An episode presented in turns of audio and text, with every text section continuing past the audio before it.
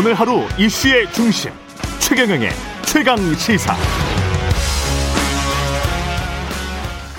네, 추격의 시대를 넘어서 추월의 시대, 새로운 성공 전략의 해법은 벤처 산업에 있다. 코로나 장기화의 와중에도 경제 활력을 불어일으킬 정부 차원의 여러 정책들 시도되고 있는데요. 세계 4대 벤처 강국으로의 도약을 위해서 정부가 힘껏 뒷받침하겠다. 어제 문재인 대통령이 밝혔습니다. 제2 벤처붐 이어갈 정부의 지원책 무엇인지, 또 코로나19로 피해본 소상공인 대상의 희망 회복 자금의 지급이 시작됐는데 사각지대가 있습니다. 중소벤처기업부의 권칠승 장관과 이야기 나눠보겠습니다. 안녕하세요, 장관님. 네, 안녕하십니까 권칠승입니다. 예, 어제 청와대에서 열린 K 플러스 벤처 행사인가요, 이게? add 벤처라고 명명했습니다. 아, K add 벤처입니까? 네, 그렇습니다. 예, 예. 이게 뭐 하는 겁니까? 어, 이제 뭐 잘 아시다시피 예. 이게 20년 만에 지금 제2 벤처 붐이 왔는데요. 예. 한국 경제 역동성을 정말 제대로 어, 보태주고 있는 창업 벤처인들을 격려하고 예. 또 이제 제2 벤처 붐을 계속 이어가고 확산해야 되겠다고는 또 대통령님의 의지도 아주 높으십니다. 예. 그래서 이제 기감이 될 만한 이 선배 벤처들의 강연 음. 또한 70여 명의 후배 스타트업 대표들이 온라인으로 연결돼서 성공 노하우도 공유하고 또 민간의 창업 벤처 생태계 주체들과 정부가 제2벤처붐 향후의 발전 방향에 대해서도 모색하는 그런 혁신 열정을 마음껏 붐은 아주 후끈한 자리였습니다. 그 제가 지난 주말에 그 대학에서 강의도 하시고 벤처 캐피털리스트로도 어 활동하시는 분을 만나서 한국 지금 벤처 상황이 좋기는 한가 보더라고요. 그렇습니다. 도, 예, 돈이 굉장히 많이 도는 것 같은데요. 예, 벤처 쪽으로 민간 자본들이 굉장히 예. 흘러가고 있고 여러 가지 예. 또 정책적인 지원들도 계속 지원되고 있습니다. 아무래도 ICT 산업 하드웨어 쪽은 우리가 발달했으니까 예. 그쪽에서 이제 뭔가 하는 것 같은데 요즘 어느 쪽이 발달을 하고 있으면 그 돈이 많이 가고 있습니까? 요즘 이제 가장 많이 가는 곳은 바이오 쪽입니다. 바이오 쪽으로. 예, 전통적으로 ICT 쪽으로도 많이 가지만 예. 최근에는 금액상으로 보면 바이오가 1위입니다. 근데 이제 벤처라는 게 정부가 뭐 주도해서 한다고 어 해서 뭐 또는 민간이 주도해서 한다고 해서 무조건 다 성공하는 건 아니잖아요. 아 그렇습니다. 그 벤처라는 뜻 자체가 뭐. 바탕으로 합니다. 예, 그렇죠? 많은 실패를 바탕으로 하고 있습니다. 예. 그래서 어떻게 보세요? 그쪽에서 요구하는 것도 있을 것 같고 정부가 생각하는 것도 있을 것 같고 어떤 합치되는 지점들이 있습니까? 어, 네, 많이 있습니다. 뭐 예. 대책 관련해서 본다면은 어 이제 주로 인 인재와 자본, 사람과 돈을 어떻게 매칭시킬 것인가 예. 이게 이제 정책의 주요 포인트이고 목적 이죠. 예. 어 그래서 이제 크게 보면은 우선 가장 현장에서 많은 이야기가 나오는 게 어.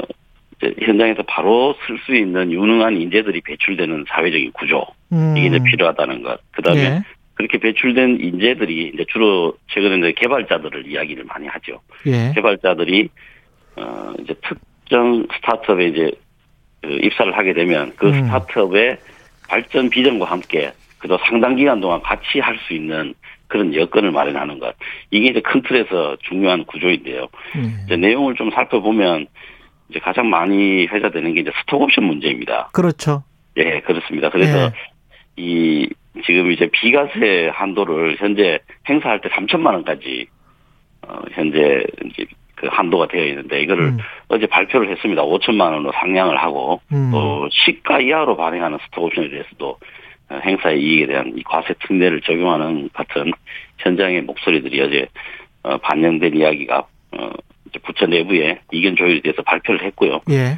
그뿐만 아니라 이제 해외로 진출하는 이 글로벌 펀드도 1조 원 추가 조성하기로 했고 음. 또 민간이 이제 민간에 대해서 민간의 출자자들이 이 벤처 펀드에 많이 유입될 수 있는 여러 가지 어, 정, 어, 제도적인 보완들도 만들었습니다. 그러니까 뭐 해물 출- 출자도 뭐 허용을 한다든가 하는 음. 어, 여러 가지 어 이제 법적 제도적 그 보완도 있고요. 그다음에 총 창업의 이 초기 펀드 예. 이도 이제 1조 원을 조성하기로 했고 음. 그다음에 M&A도 좀 굉장히 중요합니다. 이게 이제 어느 정도 크고 나면 이게 이제 스케일업이 되거나 아니면 그 뛰어난 기술을 가진 업체들이 그렇죠. 어, 다른 큰 업체들과 M&A 하는 과정 이것도 상당히 큰 그 회수 전략 중에 하나이기 때문에요. 예. M&A 펀드도 지금보다도 어, 두 배로 좀 늘리고 유동성도 많이 공급하는 이런 그 종합적인 대책들이 어제 발표됐습니다. 근데 벤처가 잘 아시겠지만 이렇게 이제 크게 돈이 많이 들어오다 보니까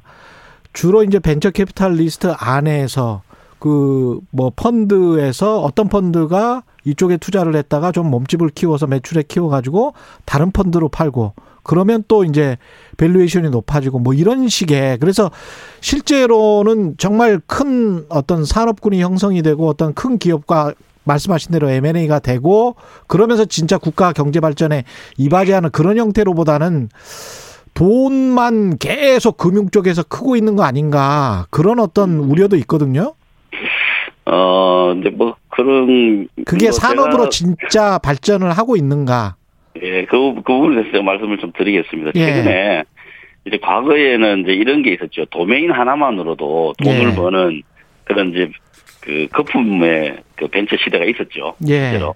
그렇지 않습니까? 그런데 예. 최근에 이 벤처 붐은 어, 코로나라고 하는 상황에도 불구하고 굉장한 발전을 하고 있습니다. 음. 이 외형적인 성장을 보면은 어, 작년에 우리나라 신설 법인이 12만 개가 넘었고요. 예. 벤처 투자가 4조 3천억 원, 또 벤처 펀드는 6조 6천억에 이르고 있는데 이게 모두 다 역대 최대 수준입니다. 어. 예, 이런 예. 게 이제 어떤 의미냐면 그뿐만 아니라 이제 내용을 보면 이런 게 있습니다.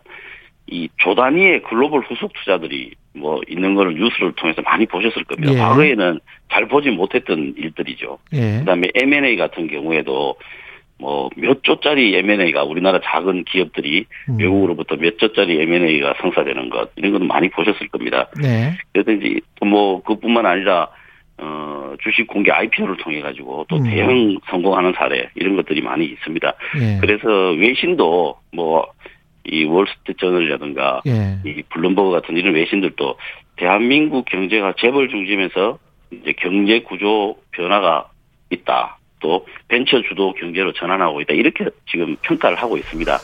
그래서 음. 이큰 틀에서 보면 벤처가 대한민국의 경제 구조를 변화시키는 지금 큰 축으로 떠올랐고 이미 큰 역할을 하고 있다. 이렇게 보시는 게 예. 맞습니다.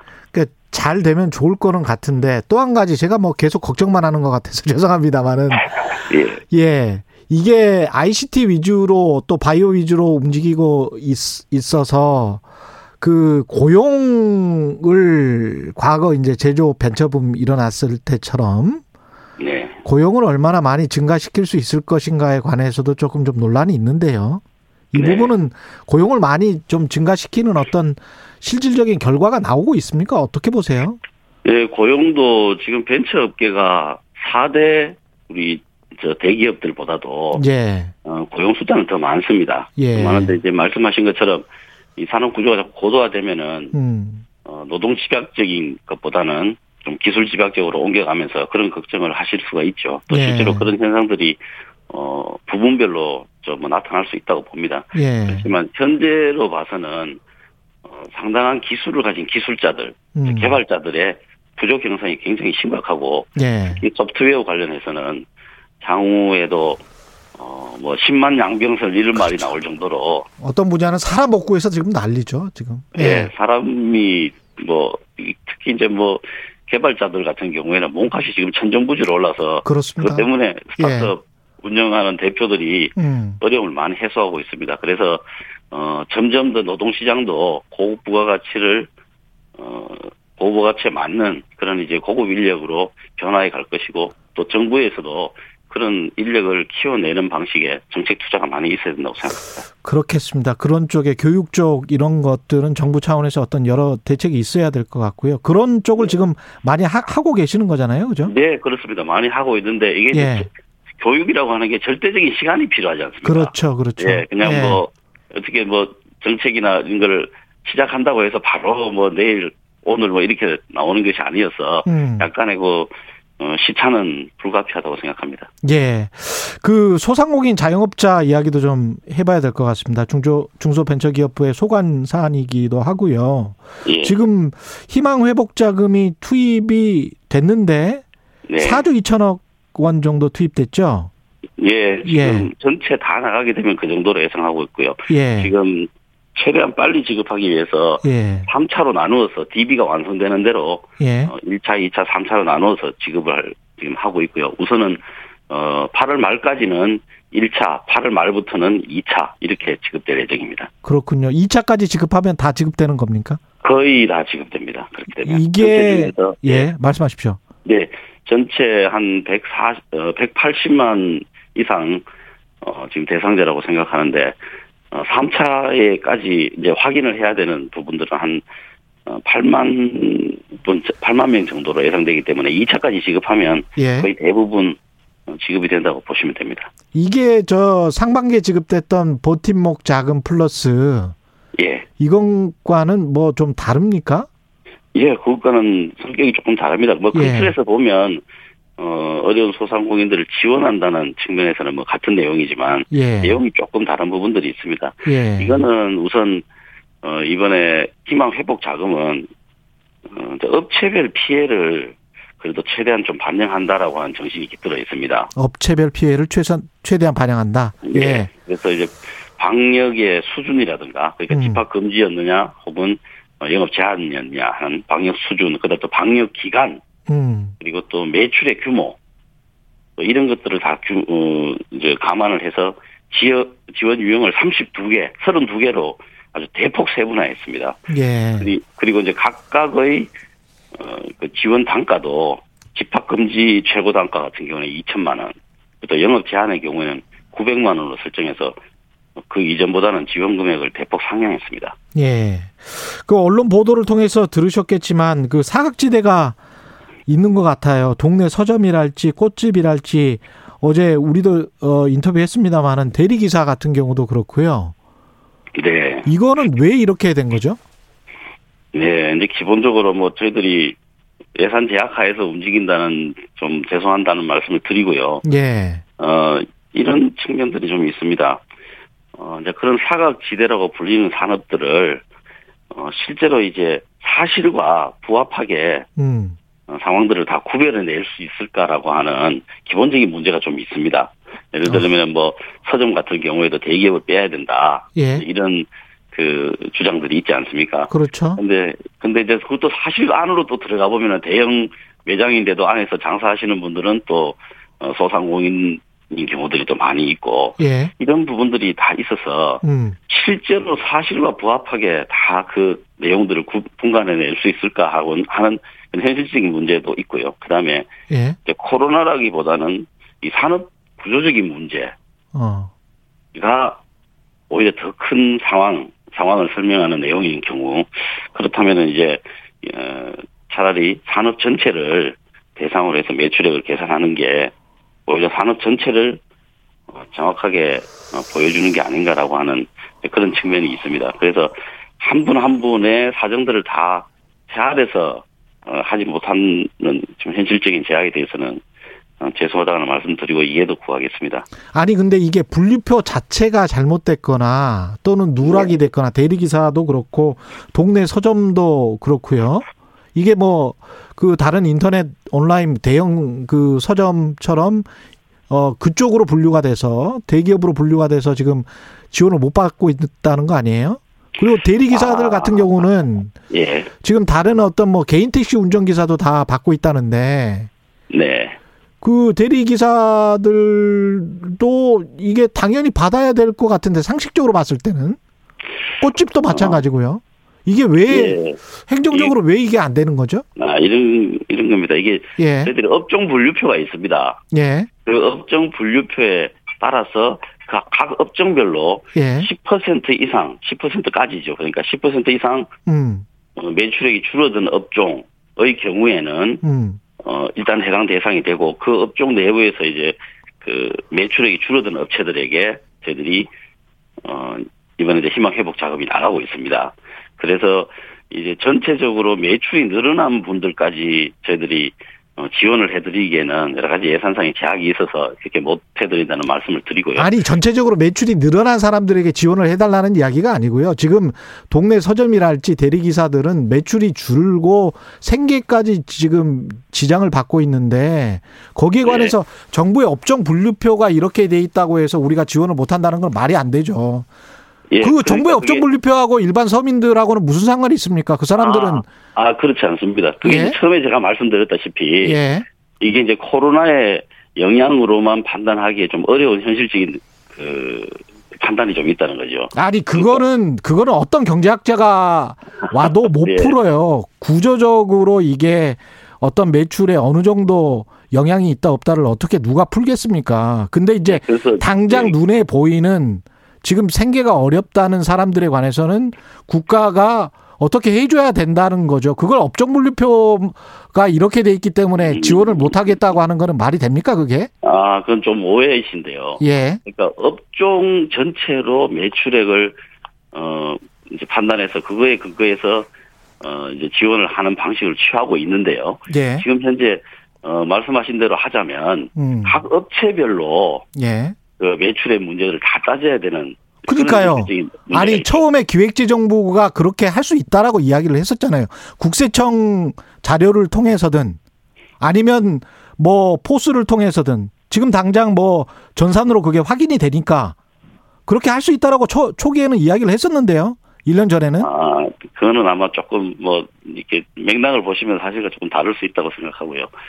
이 이제 개별적인 업체의 매출의 등락을 이제 그 원인까지 파악하기에는 사실 이제 여러 가지로 애로가 있기 아니 그 때문에 원인까지 파악해서 하는 게 아니고 그 현상이 이미 나타났지 않습니까? 매출이 줄고 손익이 줄고 그러면 그 업체들에 관해서는 다 지급을 해줘야 되는 게 맞잖아요.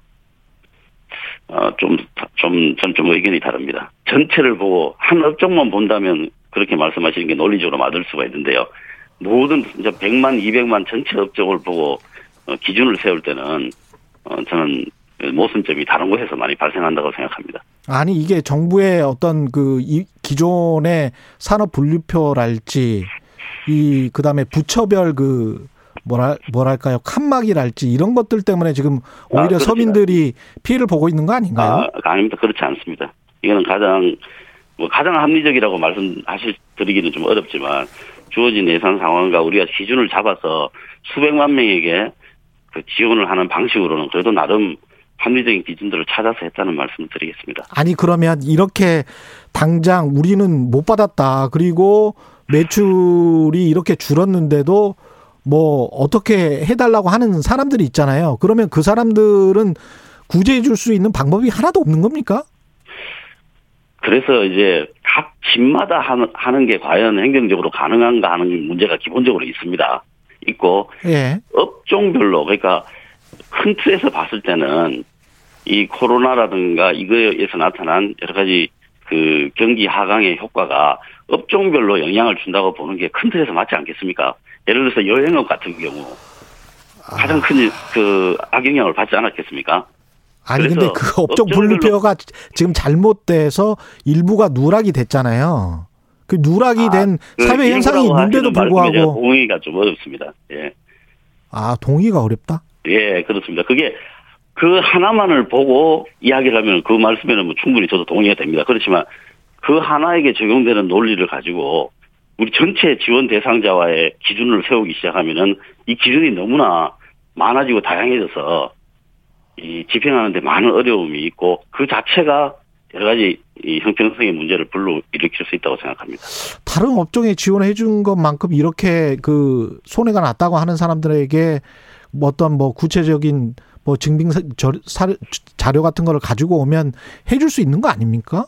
아, 그거는 이제 손실보상의 논리하고 좀, 그, 부딪, 저, 일맥상통하는 내용이고요. 아, 현재 지원에 하는, 지원하는 방식은 예, 정부가, 어, 산업 전체를 보고 그래도 가장 합리적인 기준을 세우고, 그 이제 예를 들어서 뭐 이런 게 있습니다. 우리가 이제 매출액이 음, 4억 이상인 분, 또 뭐 2억에서 8천만 원 사이인 분, 뭐 이런 식으로 이렇게 쭉 나눠져 있습니다. 매출액이. 예, 거기에 따라서 그분들에게 나가는 지원금이 차이가 있습니다. 그러면은 4억 500만 원인 분하고 3억 9천만 원인 분하고 그 차이가 뭐 500만 원, 600만 원씩 차이 나고 그러거든요. 지원금이. 그러면 그 매출액 뭐 몇백만 원, 연, 그것도 연 매출, 몇백만 원 차이 때문에 지원금이 이렇게 차이가 난다는 게 이게 합리적이냐고 이야기를 하면 사실 거기에 대해서는 정부가 뭐 합리적으로 대응할 수 있는 논리는 없습니다. 그렇지만 그렇게 기준을 잡지 않으면 한 사람 한 사람에게 뭔가 그 근거를 찾아서 해준다는 것은 굉장히 상, 상당히 어려움이 있다고 생각합니다. 예. 청취자분들이 판단하실 것 같습니다. 오늘 말씀 감사하고요. 중소벤처기업부의 권칠승 장관님이었습니다. 고맙습니다. 네.